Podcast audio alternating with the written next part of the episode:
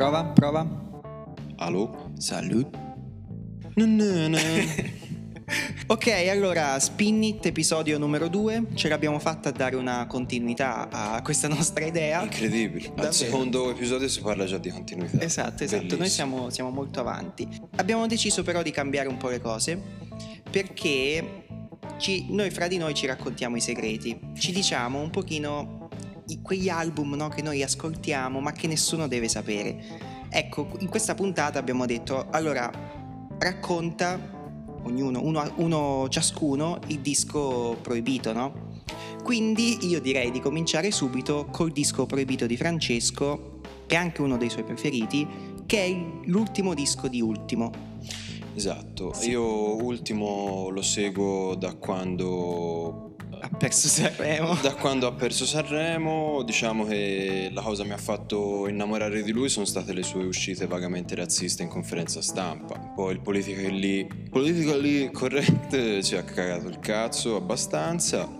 No, sta cosa di Sanremo non, È rimasta. non, non convince, non convince. non No, va bene, abbiamo provato per la seconda volta a fare un, eh, uno sketch su Sanremo, però è, è già abbastanza triste di per sé Sanremo, quindi... Ok, quindi allora il format è sempre il solito, si tratta di due dischi ciascuno e direi che questa volta comincio io, visto che la volta precedente toccava all'altro Francesco. E mm, allora i dischi che ho scelto ricalcano un pochino le scelte della settimana scorsa, insomma della puntata precedente. Perché in Vedo quel caso... che continuiamo ad andare d'accordo. Sì, esatto. Una... Vediamo, vediamo se non ci spoileriamo a vicenda i dischi. Esatto, c'è una linea di continuità, diciamo, fra le varie scelte. E infatti io proseguo con un disco strumentale, un gruppo particolare e un gruppo, diciamo, soul un po' retro ma moderno. Infatti sto parlando di Michael Kiwanuka e di I Hate My Village, che d'ora in avanti, esatto, d'ora in avanti chiamerò per semplificare il villaggio. Che Quindi- ci piace. Esatto, è un nome divertente. Ehm, quindi appunto queste sono le mie due scelte per questa nuova puntata che seguono davvero molto da vicino quelle della settimana scorsa. Mi era presa bene insomma di continuare a- ad ascoltare questo, questo genere di, di musica e a volerne parlare. Io invece mi, come, come hai fatto te, mi sono attenuto un po' al filone eh, della musica strumentale di cui abbiamo parlato la scorsa volta e ho scelto una nuova uscita nel 2020 freschissima sia per eh, diciamo eh, data di uscita che è piuttosto recente eh, un disco che è uscito a gennaio e un altro eh, è un po' più datato però di per sé lo considero un grande disco, soprattutto un grande disco di esordio eh, per una band importante della scena alternativa. Il primo disco di cui parlo, in collegamento un po' al, al genere della musica cinematografica eh, dei Calibro 35, è eh, il nuovo Art is a Cat di- dei Dining Rooms duo milanese italianissimo che è uscito su Schema Records mh, adesso a gennaio. Il secondo invece ci sarà da mettersi a sedere e rimanere un po' fermi sulle vostre seggioline, non so, mh, smettete di fare quello che state facendo eh, perché ci sarà un po' da disquisire. Ehm, è il disco di esordio dei Godspeed You Black Emperor, però non rivelo troppe cose né sul titolo né su ehm, quello che è il disco, di- mi limito solo a dire che rimane nel filone della musica strumentale e eh, a tratti sperimentale, ecco. Bene, quindi ancora una volta senza volerlo, perché non ci diciamo le scelte, però siamo abbastanza in linea. Allora, quindi come dicevo, la mia prima scelta è ricaduta su Michael Kiwanuka, seguendo quella precedente dei Black Pumas. Ho scelto in realtà il secondo disco di Michael Kiwanuka, che è un po' quello che lo ha reso universalmente famoso. Eh, e sto parlando di Love and Hate. Questo disco è uscito nel 2016 e segue il suo disco d'esordio del 2012 che si intitola Home Again. Mentre invece l'ultimo disco è molto recente perché si parla di fine 2019 e si intitola Kiwanuka. Come nel caso appunto dei Black Pumas, stiamo parlando di un artista che va a riprendere quelle sonorità tipiche del soul degli anni 60 e 70. Le influenze diciamo principali sono ancora una volta Bill Withers, poi abbiamo Marvin Gaye per esempio e Otis Redding fra quelle più in qualche modo evidenti. Nel corso dell'album però, e questo era uno degli aspetti più interessanti, lui non si limita a questo tipo di influenze, ma va a prendere altri generi, altri riferimenti da, un, da tutta la musica, diciamo, dagli anni 70 in poi. Infatti abbiamo, per esempio, funk, blues e addirittura degli elementi di prog che mi hanno ricordato i Pink Floyd in molte delle parti di chitarra, per esempio nelle parti strumentali. Rispetto al primo album, dicevo, questo, questo disco è sempre improntato sugli anni 70, però va ad aggiungere tutta una serie appunto di generi diversi. Ed è quello che mi ha fatto amare questo disco.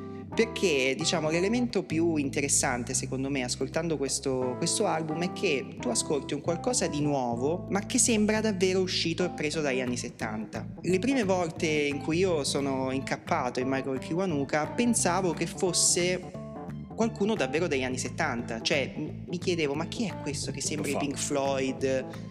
Poi mi, mi, ricorda appunto Bill Withers e, e, e questo secondo me è davvero il, il modo che lui ha trovato per fare centro, perché se una persona è un pochino appassionata di quel genere musicale, ovviamente conosce non tutto, però conosce tanto delle canzoni originali riproporre in chiave moderna tutto questo secondo me è veramente, veramente bello. Non è nemmeno scontato. E non è nemmeno scontato, infatti eh, la cosa anche appunto interessante di questo album è che rispetto al precedente è molto più mainstream, è molto più pop diciamo, si presta molto di più ad un ascolto da radio, però questo non vuol dire che sia meno curato o più semplice diciamo così rispetto all'album precedente, anzi è molto più complesso, è molto più dettagliato in eh, tantissimi aspetti. Dalla canzone d'esordio che dura 9 minuti con assoli di chitarra, con cori che davvero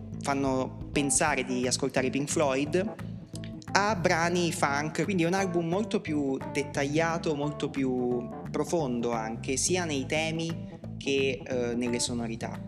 E poi uno dei motivi per cui ho deciso di, di, portarlo è il fatto che naturalmente mi è piaciuto tantissimo, quindi penso sia davvero uno dei dischi che ho ascoltato di più.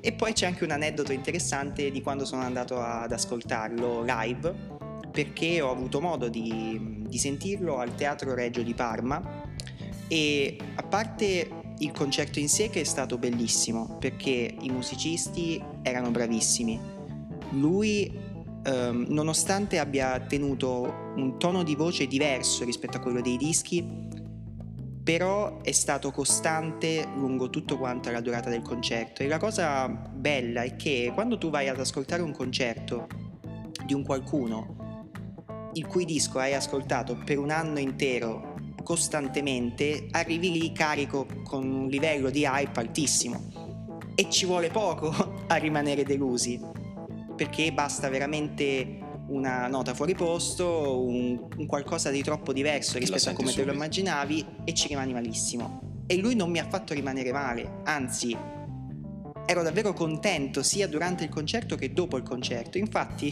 ti mi ero portato dietro il vinile per farmelo autografare. Quindi dopo, subito dopo Davvero il concerto. Fugato. Esatto, sì.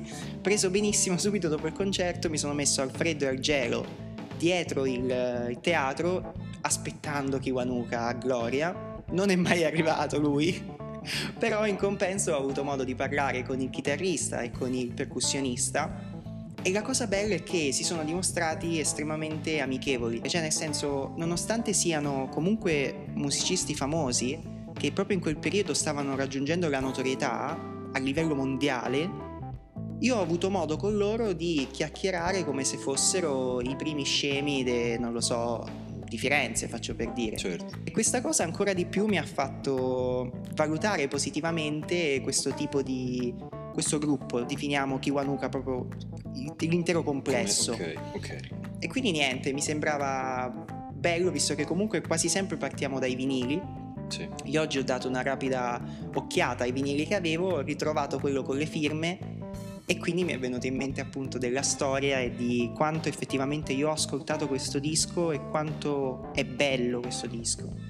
Se dovessi scegliere poi una canzone, come canzone forse semplificativa di tutto il lavoro, probabilmente è Cold Little Heart, che è la prima, o Love and Hate, che sono appunto quelle più lunghe, più complesse, con vari generi al loro interno. Sono però, un po' di più ampio respiro. Esatto, mm. che, che riescono diciamo proprio a farti capire il livello generale dell'album. Però per esempio, un'altra molto che, che, mi è piaciuta da sempre è Black Man in a White World, che non solo come ah, significato, ah, sì, ma anche sì, proprio come ritmi e come sonorità. E poi, tra l'altro, quella c'ha avuto anche un, un riscontro importante anche sul radio. Sì, è stata molto utilizzata in mi, mi sem- non mi ricordo quale precisamente, però una canzone dell'album è finita anche in una serie tv. Eh, uh, sì, ehm, infatti mi sembra di ricordare. Ora, Black Man in a White Wood me la ricordo. Sì. Cioè, perché il ritornello comunque è molto evocativo, no? Esatto. Ripete tante volte il, il titolo della canzone e il pezzo è famoso, sì. Sì, sì, e quindi niente, queste sono un po' le, le mie scelte, i motivi per cui ho, ho, deciso di riprendere ancora una volta questo filone soul moderno. Però, però figo, mi piace il fatto fatto mh, che tu abbia mh, accennato comunque al, all'aspetto del live, no? Quindi eh, a noi piace tanto ascoltare la musica su disco, però anche andare ai concerti effettivamente è, è un po' il, il completamento dell'esperienza, no? E avere comunque un artista che non ti ripropone il brano uguale spiccicato a come lo senti da disco, insomma, secondo me è un valore aggiunto, ecco. Um, rivisitare pezzi, eh, riarrangiarli mm, diciamo per la serata e così. Sì, quella è una cosa, è una cosa bella. Apprezzabile. Molto sì. apprezzabile quando però viene fatta bene ovviamente, sì, perché sì. da una parte ci sono alcuni artisti che fanno tale e quale il disco, che probabilmente per un pubblico generale è la cosa migliore, perché uno ovviamente ascolta l'album, non si aspetta un assolo di chitarra infilato in una canzone in cui non c'è però ci sono anche poi alcuni artisti, Bob Dylan, per esempio, che storpiano apposta le canzoni e... A spregio, eh? Non so bene il motivo. Cioè, se uno lascia a bocca asciutta la commissione del, del premio Nobel. Esatto, sì, ecco, sei, sei stronzo. Che sei ma... stronzo e paghi pure un biglietto come pensi che possa sì, di poter cantare Blowing in the Wind con lui esatto sì sì non è possibile. Però in questo caso appunto nel caso di Kiwanuka lui ha davvero arrangiato un concerto e um, anche le canzoni del primo album per esempio ne ha riproposte alcune e nel complesso c'erano percussionisti pianoforti, batterie, insomma veramente era un complesso completo mm. e mi ha lasciato un ricordo bellissimo del, di lui e di quel concerto, infatti ora sto cercando di prendere i biglietti per andarlo a sentire di nuovo. E vediamo se ci autografa anche il disco nuovo. Esatto, sperando stavolta di, di beccare lui, altrimenti mi dovrò fare autografare di nuovo da Jablonka e da il buon Graham.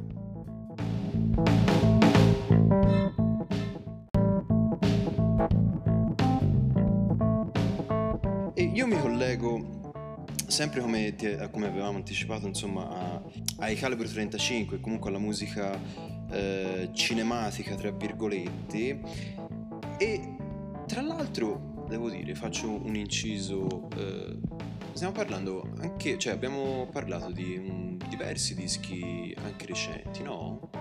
Cioè, è uscito Calibro 35, poi non so se è una mia impressione e basta, però ecco, negli ultimi tre anni secondo me a livello di anche musica italiana, magari scena un pochino più underground così, c'è una sorta di, di rinascita. Sono usciti diverse, diversi dischi o comunque... Sì. Di, di, categoria, no? Sì, sì, è quello che dicevamo appunto l'altro giorno con, parlando dei calibro, che c'è una voglia da parte dei musicisti italiani di far vedere che in, in, Italia c'è la possibilità di uscire dagli schemi classici. E lo stanno facendo sempre più persone perché lo fanno i Calibro, lo fa il Villaggio di cui parlerò dopo, lo fa il gruppo di cui stai per parlare sì. tu. E a livello proprio di movimento musicale italiano è una cosa molto bella perché da una parte ovviamente c'è sempre pop o comunque quello che rimane più mainstream. Che secondo me è anche di più difficile internazionalizzazione forse. Probabilmente sì. L'aspetto, perché... cioè, diciamo, realtà, realtà che è è eh, quello che è definito non so quanto propriamente l'indie italiano, nuovo indie italiano, eh, che non so, ecco effettivamente a parte magari qualche caso eh, sporadico, comunque molto affermato e che mi viene in mente Salmo per esempio, che nella scena di musicisti mainstream eh, mi sembra quello eh, con più possibilità e che comunque stia dimostrando, sta dimostrando qualcosa anche all'estero. Sì, no, per il resto credo di no. Eh. Anzi, sono molto più spesso questi che noi definiamo underground in qualche modo a riuscire a sfondare all'estero. Eh, non so se è solo una questione di lingua, perché comunque nella maggior parte dei casi questi gruppi qui, penso ai Calibro oppure anche al gruppo di cui parlerai tu, o non cantano proprio, cioè non ci sono parti cantate, o le parti cantate sono in inglese. Quindi quello sicuramente aiuta.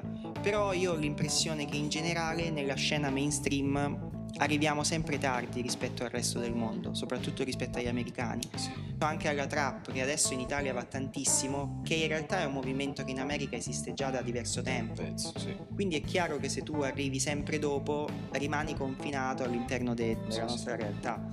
C'è e... questa tendenza, effettivamente. Cosa che invece questi gruppi di cui per adesso stiamo parlando eh, sono molto più attuali a sì. livello proprio planetario. Diciamo. Anche perché anticipano un po' quelli che sono i trend, eh, sì. sì. Diciamo che li, appunto li, li fanno loro o, o, comunque seguono ma in maniera ravvicinata, non è un seguire dopo anni. Sì, sì, no, e comunque credo che ci sia tanto anche di apporto, come ti posso dire, eh, personale tra virgolette, no? Quindi mh, mm, riescono a riproporre un, un, certo tipo di genere eh, rivisitato con quello che è il background nostro proprio della musica eh, class- classica tra virgolette italiana insomma. sì non vengono dimenticati esatto le basi italiane ecco. infatti e m- mi collego tra l'altro colgo la palla al balzo ne avevamo parlato anche per i calibro 35. Um, ehm, I Dining Rooms sono un uh, duo uh, per lo più milanese. Con precisione sono Stefano Ghittoni e Cesare Malfatti. Uh, di Ghittoni si sa meno, ha fatto, ha fatto molte collaborazioni, comunque è una persona presente all'interno della scena italiana da un sacco di anni. Eh, Cesare Malfatti invece ha qualche credits in più, nel senso che è un ex della formazione La Cruz, che sono un gruppo eh, formatosi nei primi anni 90 a Milano eh, e che hanno visto un po' la nascita del, mm, del primo vero indie, no? quindi dei primi after hours. Eh, infatti, il primo disco dei La Cruz c'è una collaborazione anche con eh, Manuel Agnelli, che tra l'altro ho il CD e nei, nel libricino eh, invece che Manuel Agnelli c'è scritto Manuele Agnelli. Ah, prima che fosse Manuel Agnelli che gli tagliassero la finale per renderlo no, più cattivo. giusto coi capello lungo. Scusa Manu. Comunque, i dining rooms um, allora, in realtà non sono gli ultimi arrivati, nel senso che hanno 11 album all'attivo, eh, il duo si forma e nel, a fine degli anni 90, quindi nel 99 c'è la prima uscita. Il primo disco è um, una raccolta di produzioni loro eh, che si chiama Subterranean eh, Modern, volume 1, e si parla di un duo che ha al diciamo come frecce al loro arco mh, mm, un sacco di contaminazioni tra eh, questo genere diciamo che si muove sul, sul filo tra jazz trip hop dei magari primi Portishead dei primi Massive Attack ehm, una chiave ambient al suo interno aspetti della, di musica elettronica eh, si parla sempre di produzioni eh, per la maggior parte strumentale. Il tutto è coniugato appunto da eh, queste atmosfere cinematografiche, quindi sono molto improntati sul, sulla soundtrack e sull'avere questo, ehm, queste atmosfere da film. Io li ho scoperti, diciamo, in uno dei momenti in cui sono più propenso all'ascolto, cioè a fine serata, quando sto tornando a casa nel fine settimana. Passavo una traccia su Controradio, eh, era circa un paio d'anni fa, 2018. Salutiamo Controradio. Grandi Controradio, sempre nel cuore, assolutamente. Supporta la realtà locale. È uno degli ultimi dischi che hanno pubblicato che si chiama Experiments in Ambient Soul. E il brano, appunto, si chiama Milano Calibro 9. Ah, attenzione. Bellissimo, bellissimo, sono tutte queste coincidenze astrali meravigliose. Cosa succede? Io mh, sento che comunque la, l- sono in macchina, insomma, mh, tornando il venerdì sera a casa, diciamo a meno che non, non stia tornando dal lavoro, però a una certa ora della notte si è, un, si è in un, mood piuttosto creativo. Ricettivo. Ricettivo, ricettivo ci piace. Shazamo questa canzone, The Dining Rooms, Milano Calibro 9. Mm, cos'è?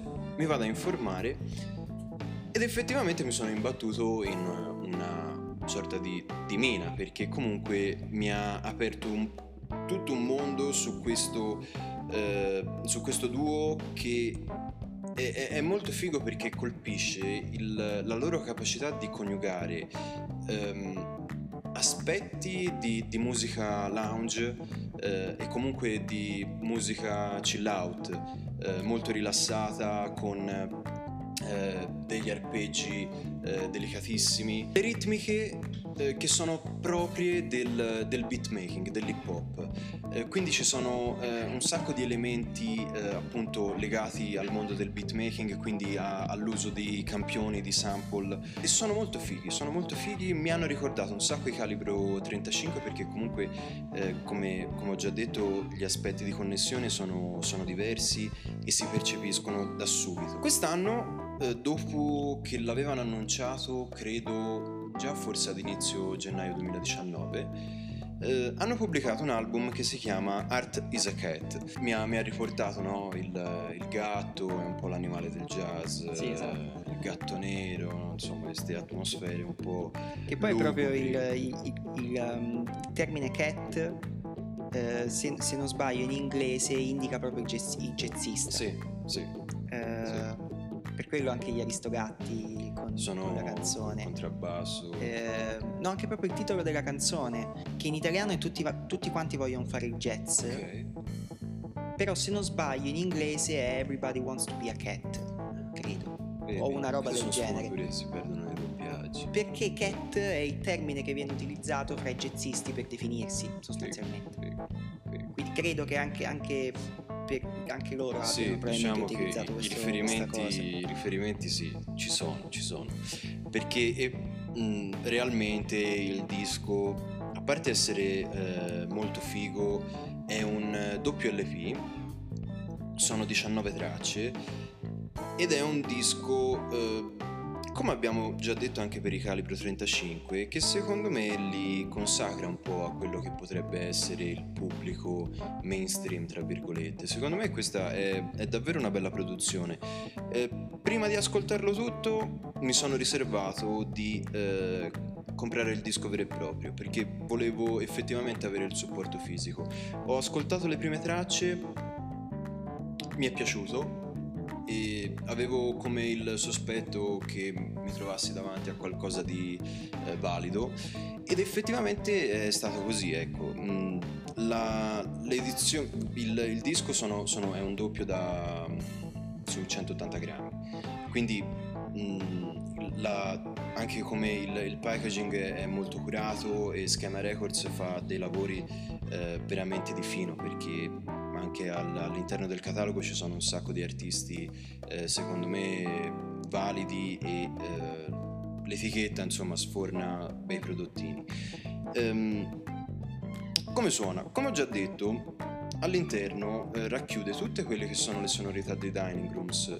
Eh, ci sono e vengono riproposte in modo anche più regolare ed è per questo secondo me che eh, ci sono diversi aspetti per cui potrebbe essere un disco di, di successo anche a livello di pubblico più che di critica. Um, ci sono diverse collaborazioni con eh, tanti artisti per quanto riguarda il cantato. Quello che mi ha su cui mi è caduto l'occhio per l'appunto perché ecco, mh, conosco non approfonditamente, però eh, diciamo i, i, capisaldi del, del periodo eh, li, li, conosco, li ho ascoltati, è Sean Martin, che praticamente è un rapper sud- sudafricano ehm, che è cresciuto però a Milano e ha fatto parte un po' della scena hip hop italiana degli anni d'oro, quindi dell'inizio. Ha collaborato già con mh, Neffa nel disco Neffa e Messaggeri della Dopa, eh, poi ha lavorato con Chaos One, ha lavorato con DJ Graph per citare proprio quelli più, eh, più famosi. Come dicevo sono eh, 19 tracce che si alternano tra strumentali e eh, cantate ed è un disco denso, cioè lo, lo, metti sul piatto ed effettivamente ti rendi conto che, sei, mm, che stai ascoltando qualcosa di bello tosto. Perché comunque è, è, le produzioni sono tutte molto ricercate, eh, ci sono eh, gli elementi vincenti dei dining rooms, mh, mm, quindi la ritmica hip hop, la, la batteria eh, che ha un tiro fantastico, eh, associata appunto a queste atmosfere veramente morbidissime. Sì, una cosa che ho notato ascoltandolo, anche se l'ho sentito tutto in una, in una volta, e quindi mm, me lo devo studiare meglio, è, è proprio la complessità de, del, dell'album, tanto che ehm, anche le canzoni sembrano prese da album diversi, nel sì. senso che ci sono. Non, a, a, volte ti dimentichi che stai, stai ascoltando, la stessa, stessa cosa. cosa. Che non è necessariamente una cosa negativa. Assolutamente. Perché appunto ti, ti immergi in un sacco di atmosfere diverse, ti trovi parti cantate in italiano, poi passi all'inglese, poi passi ai pezzi strumentali. E... Ma infatti eh, la, la, cosa che ho apprezzato e che mi ha convinto appunto a cercare proprio il supporto fisico è che effettivamente è un disco polivalente, no? Nel senso che tu puoi benissimo lasciarlo sul piatto a girare, eh, anche se, vabbè, per necessità di supporto a un certo punto devi cambiare lato o comunque devi cambiare disco, eh, però comunque lo puoi, lo puoi tenere come sottofondo e eh, non sfigura, cioè quindi non è fastidioso perché eh, comunque per, per, come suona è un disco che concilia anche magari eh, situazioni di, di, svago o di concentrazione. Ehm, mettendosi lì davanti ad ascoltarlo approfonditamente ti rendi conto delle infinite sfaccettature che ci sono al suo interno. Per dire, mh, mm, ecco, senza farla troppo lunga, eh, in una parola io lo definirei stiloso. Eh sì, Se proprio vogliamo usare due parole, direi molto stiloso. Bello, bello, sì, direi che è una definizione calzante. Sì, e poi, insomma, io mh, da questo punto di vista era anche una delle, come ti posso dire, delle, delle intenzioni che avevo, no? Mh, quando, quando stavo pensando un po' a come articolare il programma Effettivamente avere un orecchio sempre dritto su quello che succede da noi è importante perché penso sia giusto, eh, noi ci viene, ci viene detto no? che gli italiani sono più esterofili e così via, però effettivamente quando ci sono delle realtà palevoli eh, vicino casa, perché no? Ecco, perché no? Cioè a me piacerebbe un sacco vedere i dining rooms dal vivo e fogarmi come una scimmia, insomma, un loro concerto. E, e penso appunto possano essere comunque un tipo di artista che ti viene nei locali ed è molto più accessibile magari di eh, un Massive Attack che magari ti può riproporre il solito genere, poi viene al, al Pisarno perché uno dei due cantanti al mal di gola, allora viene fuori un concerto da un'ora e un quarto senza un gruppo spalla, quindi è abbastanza triste, ecco. Però, eh, siccome ce l'abbiamo in casa, perché no? No, ma infatti su questo sono, sono d'accordo e in realtà anche se appunto spesso mi trovo ad ascoltare gruppi o cantanti stranieri, però alla fine ricado sempre su, sull'italiano eh, sia per quanto riguarda quello che quando ho iniziato ad ascoltarlo era, era un po' più indie, che adesso è, è, è morto, defunto, credo. Eh, per esempio stamattina ho visto un post su Instagram del Teatro degli Orrori e, e oggi me li sono esatto, e oggi me li sono riascoltati e, e c'erano tantissime realtà come quelle nel, nel, periodo in cui poi io ho iniziato effettivamente ad, ad andare ai concerti, sì. a scoprire la musica italiana contemporanea, no? passando e tralasciando un po' i vari De André, Battisti, eccetera. E, e anche poi se aveva, aveva, anche uno spessore diverso, no?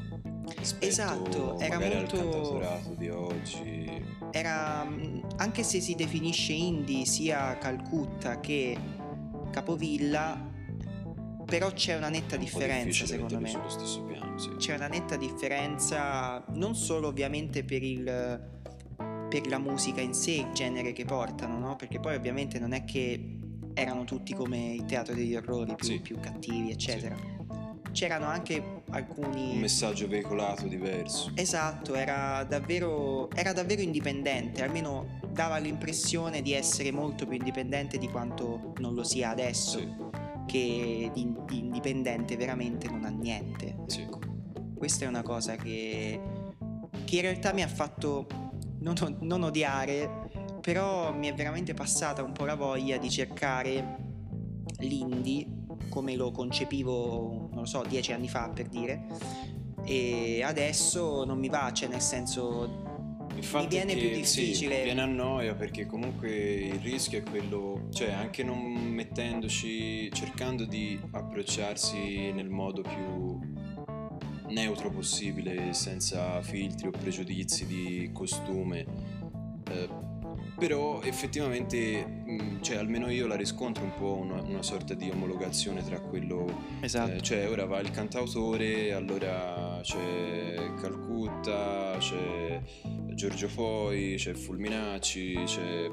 Insomma... Mh, effettivamente manca un po' la, la, la diversità e, esatto. e, l'indipendenza appunto che come, prima, come che tralasciando gli anni 90 che noi non abbiamo vissuto purtroppo no esatto però davvero parlando diciamo dal 2009 10 11 12 erano, ce n'erano tanti di questi gruppi ma basta pensare anche all'inizio dei ministri che ora sono diventati l'apice no, di questi gruppi qui però all'epoca erano e in effetti poi si sono mantenuti diciamo distaccati dal resto sì. perché erano diversi da tutto il resto. Poi c'erano appunto il teatro degli, degli orrori, ma ce n'erano tantissimi ed erano anche comunicavano fra di loro, cosa che adesso invece mi sembra un po' che non, non ci sia Succede. tanta comunicazione, cioè sono tutti uguali, non che si odiano, però insomma non rimangono è nemmeno tutti rimangono tutti un po' nel loro, nel loro mondo, diciamo. So, secondo me succede anche quando hai meno cose da dire, no? Sicuramente perché non hanno niente da dire. Io mi ricordo appunto i concerti in cui Capovilla si buttava sul pubblico e diceva cose interessanti. Recitava Majakowski. Esatto, e il famoso I bambini del delta del fiume Niger non me lo dimenticherò mai. Ciao. Quindi insomma, Ciao. non credo che Calcutta vada, faccia discorsi di questo tipo. Pier Pacimanchi. E... E comunque manteniamo una certa speranza e attesa per il nuovo futuro Verdena sperando che prima o poi possa arrivare. Io sto perdendo un po' le speranze. Eh, infatti anch'io. Però ci consoliamo con, con, con il nostro Albertino che fa altre cose. Bravo.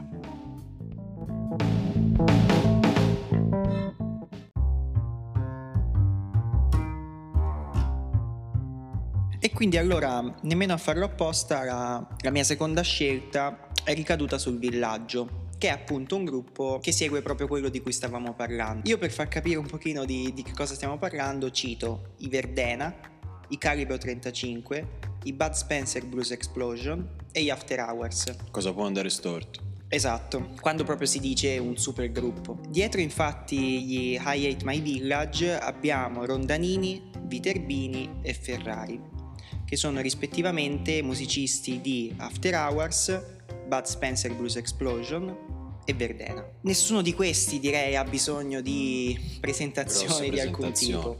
Cosa hanno fatto loro? Ed è la cosa che più mi ha fatto apprezzare il progetto prima ancora di ascoltare l'album all'epoca. Fondamentalmente loro si sono messi insieme e già il nome spiega tutto, perché loro con villaggio intendono il panorama musicale. Loro si erano rotti un po' le scatole di quello che era il panorama che li circondava e hanno deciso di fare un po' come, come volevano. E quindi è venuto fuori un tipo di album davvero particolare. D'avanguardia. Esatto, perché abbiamo dei suoni e dei ritmi afrobeat con un bel po' di distorsioni varie, con svarioni vari ed eventuali, un pizzico di film Cannibal Movie che si vede soprattutto dalla copertina dell'album e quindi loro hanno preso, mescolato insieme tutti questi aspetti ed è venuto fuori quello che è un, un album unico. Sì. Altra particolarità poi loro è che tutto l'album è stato registrato a nastro e il tutto è stato fatto con una libertà, diciamo così, di espressione che non è normale nel panorama musicale contemporaneo, perché diciamo che normalmente si cerca di inseguire quello che è in qualche modo ciò che chiede il mercato, no? Quindi abbiamo musicisti che realizzano un, un album, una canzone, scendendo a compromessi. Loro invece non l'hanno fatto, se ne sono fregati altamente. Terbini è un grandissimo chitarrista, si è messo lì a impazzire con sti eh, ritmi afrobeat, Rondanini uguale, e poi hanno preso il nostro caro Alberto che si è messo a fare delle liriche senza senso e a svarionare di brutto. E, e appunto davvero ho, mi sono piaciuti tantissimo. Sì. Uh, Concordo, penso sia una cosa, uno dei dischi più belli usciti lo scorso anno, se sì, non sbaglio. 2019. 2019 un disco che anche questo ho ascoltato, ho ascoltato tanto e che ho avuto modo di vedere anche se in realtà come, come tu sai solo in parte. Perché quella sera ho avuto ho pensato bene di arrivare tardissimo e quindi so, ho ascoltato l'ultima canzone che poi è anche quella che in realtà ho scelto come diciamo canzone dell'album che è Tony Hawk of Ghana che mi piace come titolo perché credo vada anche un pochino a eh, spiegare l'idea del, dell'album, no? Perché abbiamo Tony Hawk e poi abbiamo il Ghana. Il Ghana. Quindi di- direi che l'Afrobeat riescono a... l'hanno sintetizzato abbastanza bene. bene, sì. E, e, appunto io purtroppo non ho, non ho, visto tutto il concerto, cosa che tu invece sei riuscito a fare, esatto. ma ricordo sono arrivato praticamente verso la fine che c'era già, avevano iniziato l'ultima canzone e io da lontano ho intravisto sul palco... Un sacco di gente. Un sacco di gente, infatti. perché c'era um, Ferrari tipo in un angolo con credo una, uno strumento che faceva partire campioni di galline e cose varie. Sì poi c'erano i musicisti e poi c'era un sacco di gente sul palco che, che, che non lo so, ballava, si muoveva. Io credo, io credo che da ultimo, cioè sono, loro sono scesi sul palco e Alberto ha campionato il grazie, arrivederci alla, ah, è vero, alla è vero, Station. È vero, è vero, grazie, arrivederci. Penso sia andato avanti tipo per 5 minuti. È vero, grazie, è vero. arrivederci, grazie, arrivederci, grazie, bellissimo. È vero, è vero. Bellissimo. E quindi sì, appunto, sono si sono dimostrati poi questa voglia di, di, essere in qualche modo se stessi, in qualche modo di fregarsene esatto. e di essere indipendenti veri, poi è venuta fuori anche nel live. Lo trasmettono, sì, perché comunque non lo percepisci che non sono lì per uh, farti vedere una performance, ma per suonare.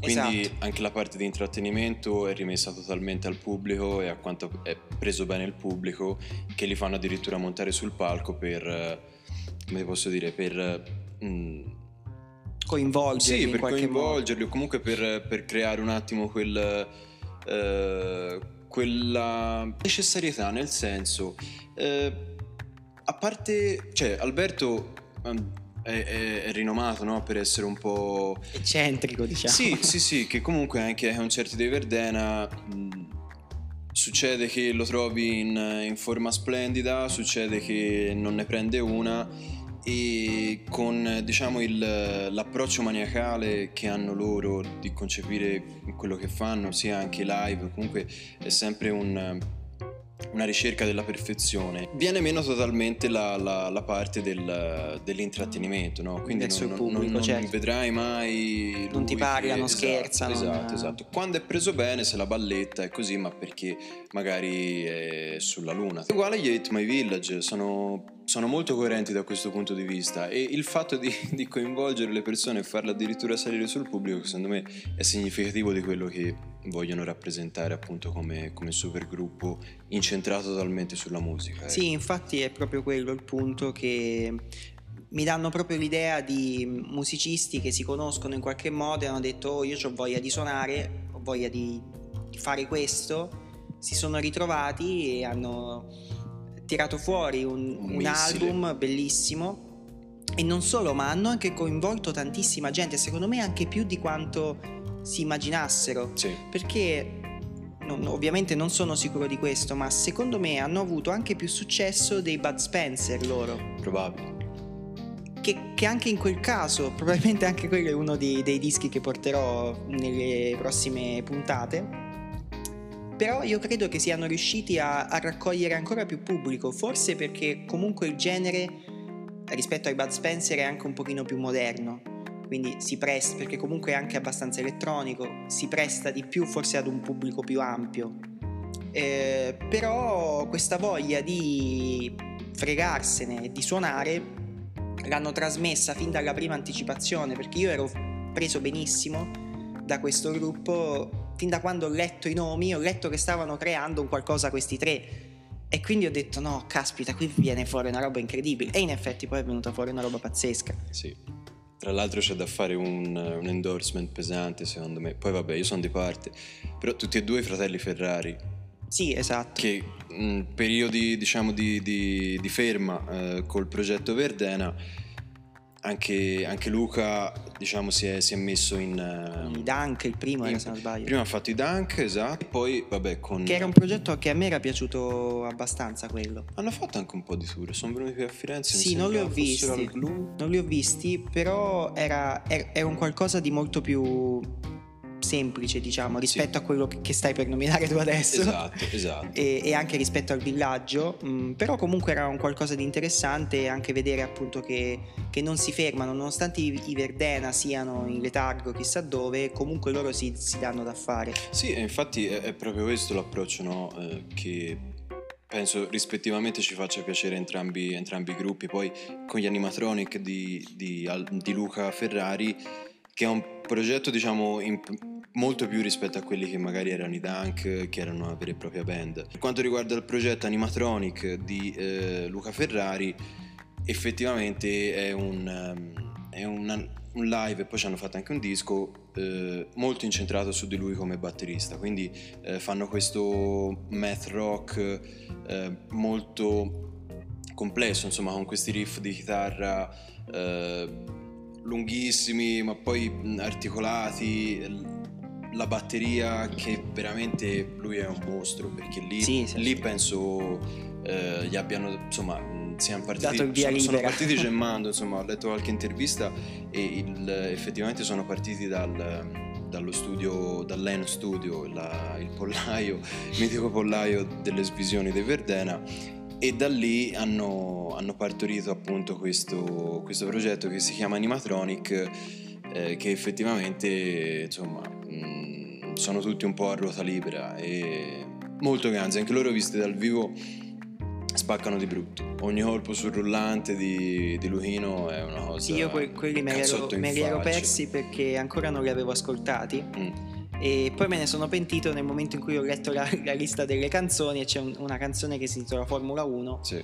E con una, anche una, un pezzo di telecronaca preso proprio da, da una e. È l'unica con un vocal nel mezzo, a esatto. parte Flipper forse. Che, e che quindi anche lì eh, sono appunto tutti questi progetti italiani musicali ehm, indipendenti veri. Sì che però eh, nascono quasi, non dico per scherzo, però insomma per sfizio dei, dei musicisti e che invece poi hanno davvero un forte riscontro e questo mi fa sperare, diciamo, per quanto riguarda anche il pubblico. Sì. Che non... Eh, probabilmente non è veramente fermo a Calcutta, ma è aperto anche a qualcos'altro. Ad altro, sì, sì, sì, sì.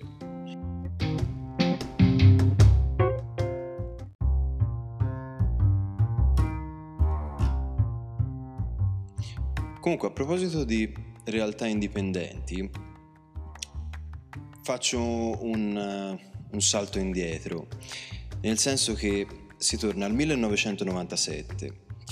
Ehm, come avevo già anticipato prima, ci vuole un po' di calma, nel senso che eh, sto per parlare di un gruppo che per quanto riguarda la scena alternativa è uno dei mostri sacri, no? Eh, I Godspeed You Black Emperor. Eh, sono una formazione canadese, eh, attualmente sono composti da mh, mm, nove membri. Sono famosi a, diciamo, al, al pubblico che segue la scena alternativa per lo più per il disco che è il secondo poi che hanno pubblicato dal titolo uh, Lift Your Skinny Fists Like Antennas to Heaven. Diciamo, per essere più precisi, è quello con le manine in copertina su sfondo rosa-arancione, no?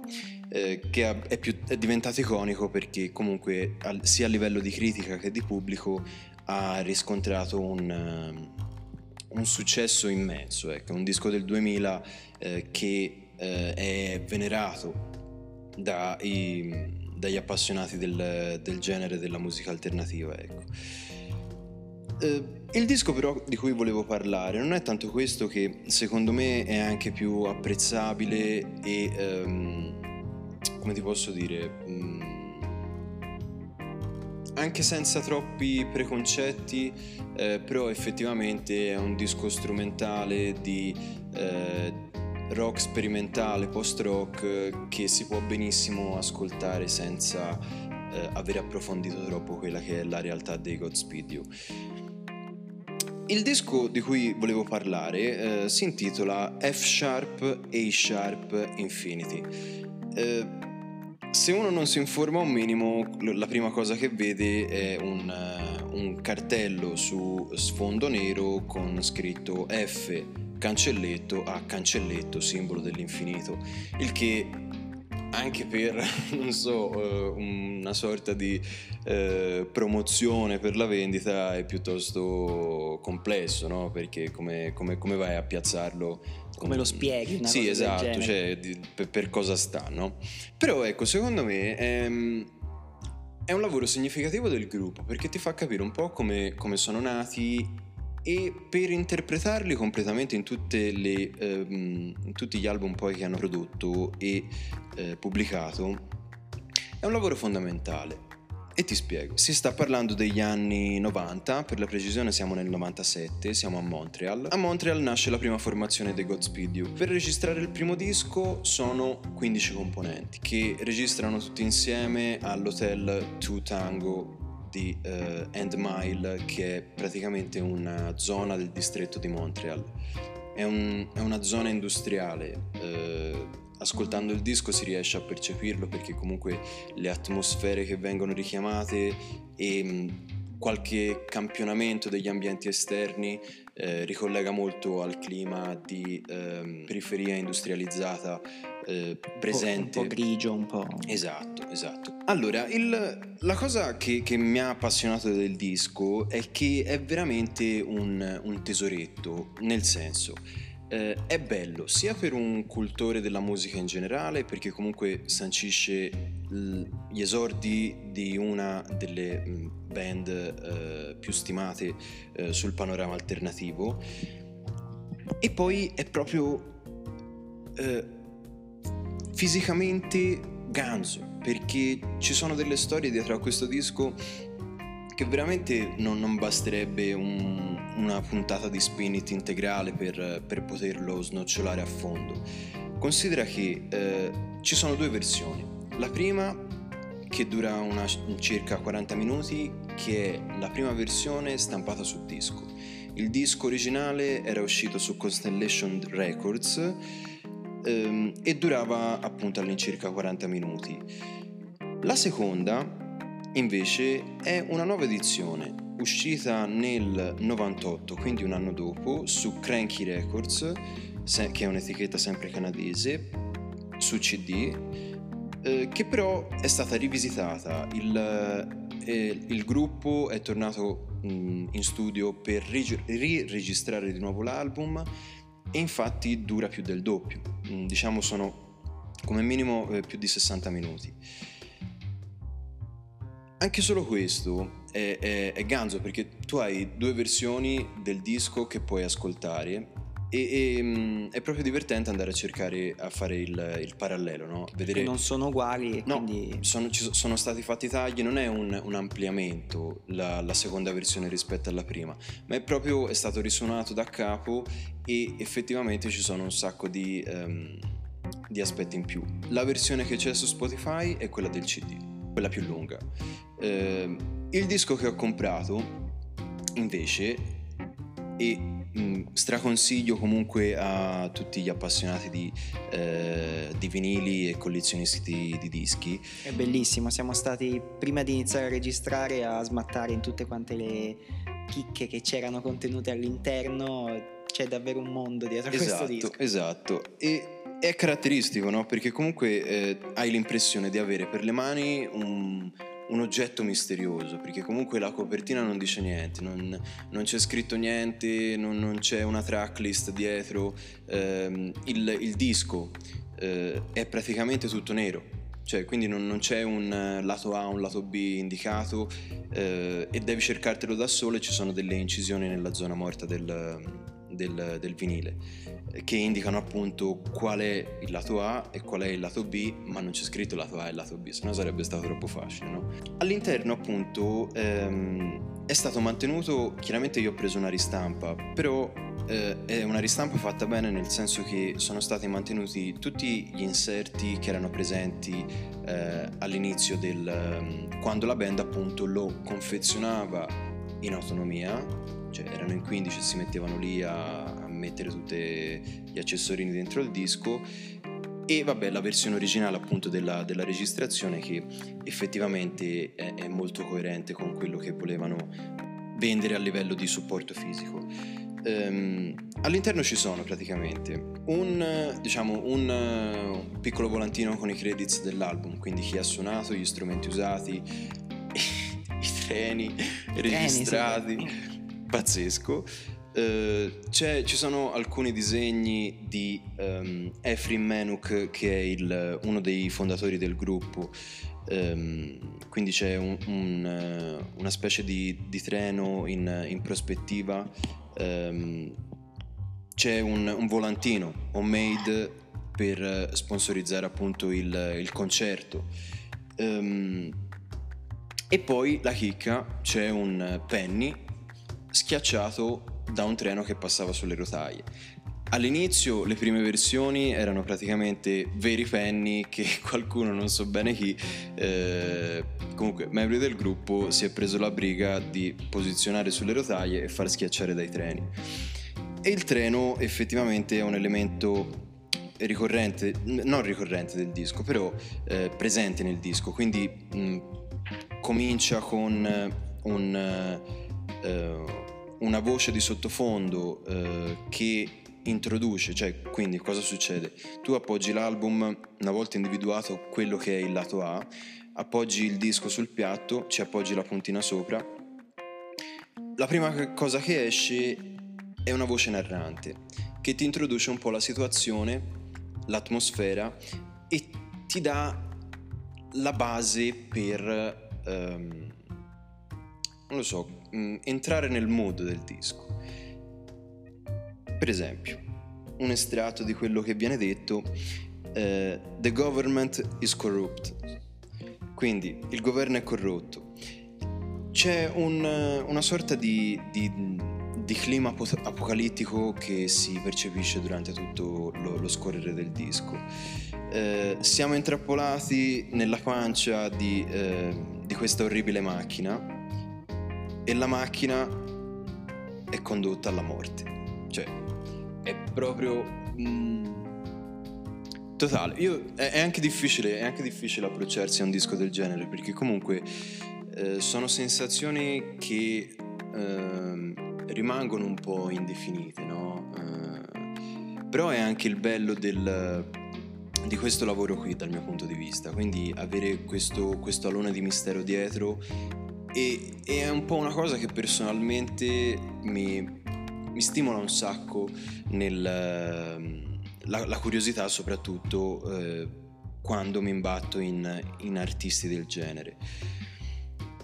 eh, all'interno del, del, disco sono molto ricorrenti gli archi, quindi il, il violoncello e i violini si sentono eh, molto spesso e sono caratteristici del, dell'ambientazione e dell'atmosfera che ne genera. Mm, ci sono queste eh, sonorità melense, è un, è un, lavoro che porta molto all'introspezione, ecco. quindi è un disco anche nella presentazione.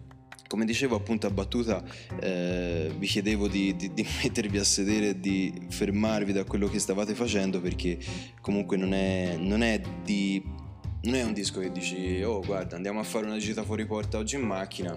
Boom Godspeed You Black Emperor F Sharp A Sharp Infinity. Non è che lo senti eh, non queste... è un disco immediato. Assolutamente. Però infatti anche parlandone prima eh, quando ti accennavo un po' ai contenuti del disco è troppo ganzo cioè è una figata immensa. Quando te riesci a trovare un, un lavoro eh, sul quale è stato speso talmente tanto sforzo di concetto ehm, e, di, e, di, dietrologia che comunque mh, ci si potrebbe davvero parlare per un sacco di tempo. E tra l'altro, ulteriore collegamento che potrebbe dire vabbè hai portato i Godspeed ma eh, si parla di musica strumentale e no l'attualità invece vuole e la coincidenza vuole che eh, diciamo chi ci ascolta ed è più appassionato di cinema eh, nel 2003 mi sembra 2002-2003 eh, 28 giorni dopo. È un film di Danny Boyle dove c'è protagonista un giovanissimo Cillian Murphy eh, che appunto parla di eh, questo virus che contagia, eh, è ambientato a Londra, però è un virus allucinante che contagia tutte le persone e, eh, e, si trasformano in questa specie di zombie, no? Quindi il, il protagonista Cillian Murphy si risveglia eh, 28 giorni dopo eh, a causa di un incidente, non vi posso svelare troppe cose, però appunto è, è ambientato tutto in questo, in, in questo scenario distopico eh, alla fine del mondo, no? e per l'appunto mi è sembrato un disco paradossalmente molto attuale a quello che stiamo vivendo adesso. Tant'è che il, il riferimento eh, è, è, è, proprio esplicito. Eh, Danny Boyle in un'intervista eh, che rilasciò al tempo ehm, ha parlato proprio di, di, questo disco dei Godspeed You eh, come la colonna sonora su cui ha immaginato tutto il film. Um, ed effettivamente, ecco, eh, diciamo che se, almeno credo io, eh, un lavoro, eh, diciamo, un, un'opera musicale del genere riesce con quello che evoca a generare poi anche altre forme d'arte, eh, hai un po' vinto tutto, no? È un po' una, una cavallata, si potrebbe dire una cavallata. Sì, è sicuramente una cavallata. Ehm, il fatto che dicevi tu del concept album, appunto, del sì. disco concetto, con anche alcuni elementi di mistero, diciamo, eh, è molto interessante anche proprio andare a vedere cosa loro mettono all'interno del vinile perché capisci che non è in qualche modo che è davvero studiato tutto quello che ruota intorno a questo album, no?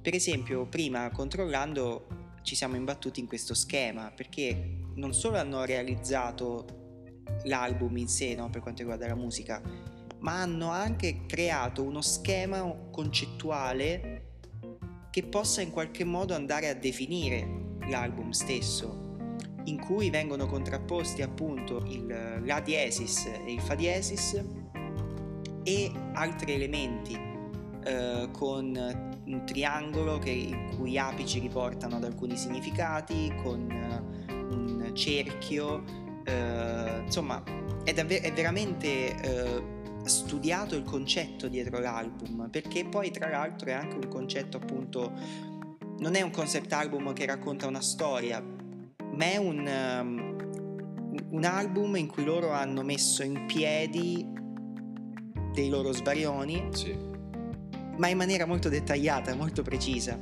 E le due cose che quando tu mi hai parlato di questo disco che mi hanno più colpito sono il fatto che ascoltando il vinile non finisca, cioè rimane in loop sullo stesso Sì. solco, diciamo l'ultimo, così. L'ultimo solco è, è un loop È un loop continuo, che è una cosa un po' insolito. un po' insolita, esatto.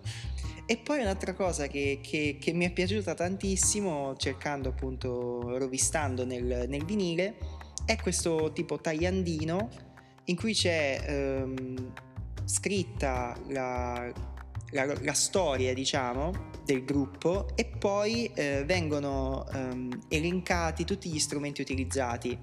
E fra gli strumenti quello più, più bello secondo me che loro hanno inserito è questa 73 Dodge Family Wagon with glowing dark Virgin Mary statuette che sarebbe un- una macchina, una Dodge del 73 con all'interno una statuetta di quelle luminose della Vergine Maria. Bellissimo. e quindi cioè è uno una- un, un artista che no infatti come, come ti viene in mente di, di- di progettare una cosa del genere sono di fuori sono di fuori ma Totale. bello sì veramente Poi si sono dati un po' una calmata, eh, nel senso che i lavori dopo sono un po' più accessibili.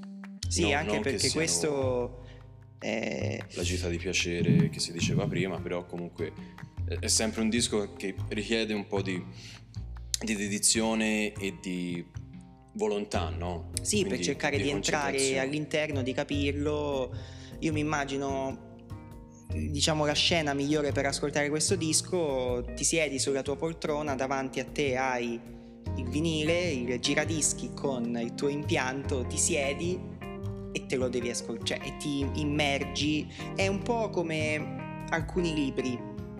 eh, o alcuni film, ci sono dei film più immediati o dei libri più immediati che, un- che puoi leggere la sera prima di addormentarti, però ci sono dei libri invece che necessitano di concentrazione, di, di- di attenzione, che vanno poi oltre quello che stai ascoltando in quel momento e quello che stai leggendo in quel momento, perché tu puoi anche essere concentrato mentre ascolti questo album, però poi, e qui sono, sono bravi loro, ti viene la curiosità di andare a scoprire quello che c'è dietro. Esatto. E loro poi ti forniscono anche alcuni elementi che poi in realtà non è che tu capisci più di tanto Su- vedendo sì, quello sì, sì. schema, però comunque il fatto che loro ti forniscano dei- un quid per, per andare a cercare di capire quello che loro volevano, meglio, sì, volevano sì. dire è un qualcosa di, di bello che fa ehm, diciamo valutare questo lavoro ancora lo fa elevare Sì.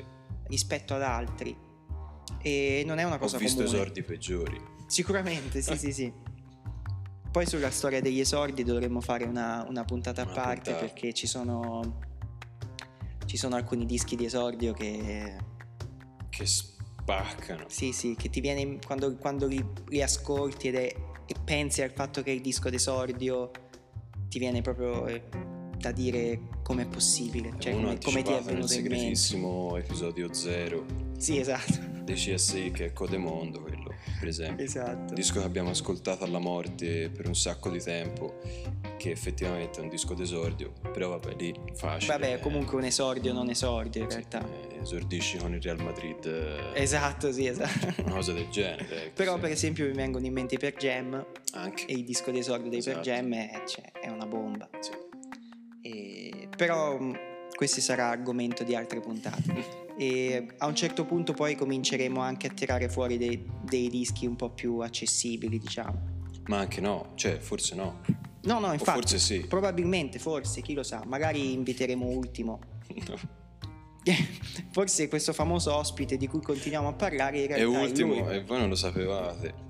E pensate che si sia qui a dire stronzate, ma invece... No, no. È che lui... Vero ultimo? Va bene, io direi di chiudere qui. Bello, la E- chiudiamo qui.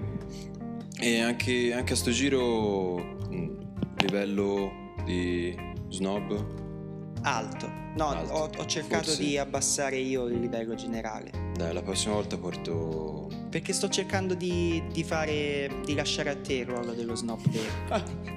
no, grazie. Odiato da tutti, eh, proprio. No, no, però. Sì, un pochino snob, sì, ma va bene. Ma ci sta, dai, se no che cazzo si fa? Eh, bene per quello c'è il Festival di Sanremo. È Basta! vero, È vero, è vero. E nulla, seguiteci sulle pagine dove vi pare. E Chiudiamo qui l'episodio 2? Io direi di chiudere qui? l'episodio 2 e. quindi, Incredibile, sì, l'abbiamo portato a casa anche oggi. Anche questo. Pazzesco. Non vi abituate però, che non si sa mai cosa può succedere. Tanto è probabile ci si fermi qui, ecco. Chi lo sa? Non lo so. eh, Magari ci, ci accoltella ultimo appena... appena chiudiamo l'audio. esatto. No! Ciao ciao ciao. Bella.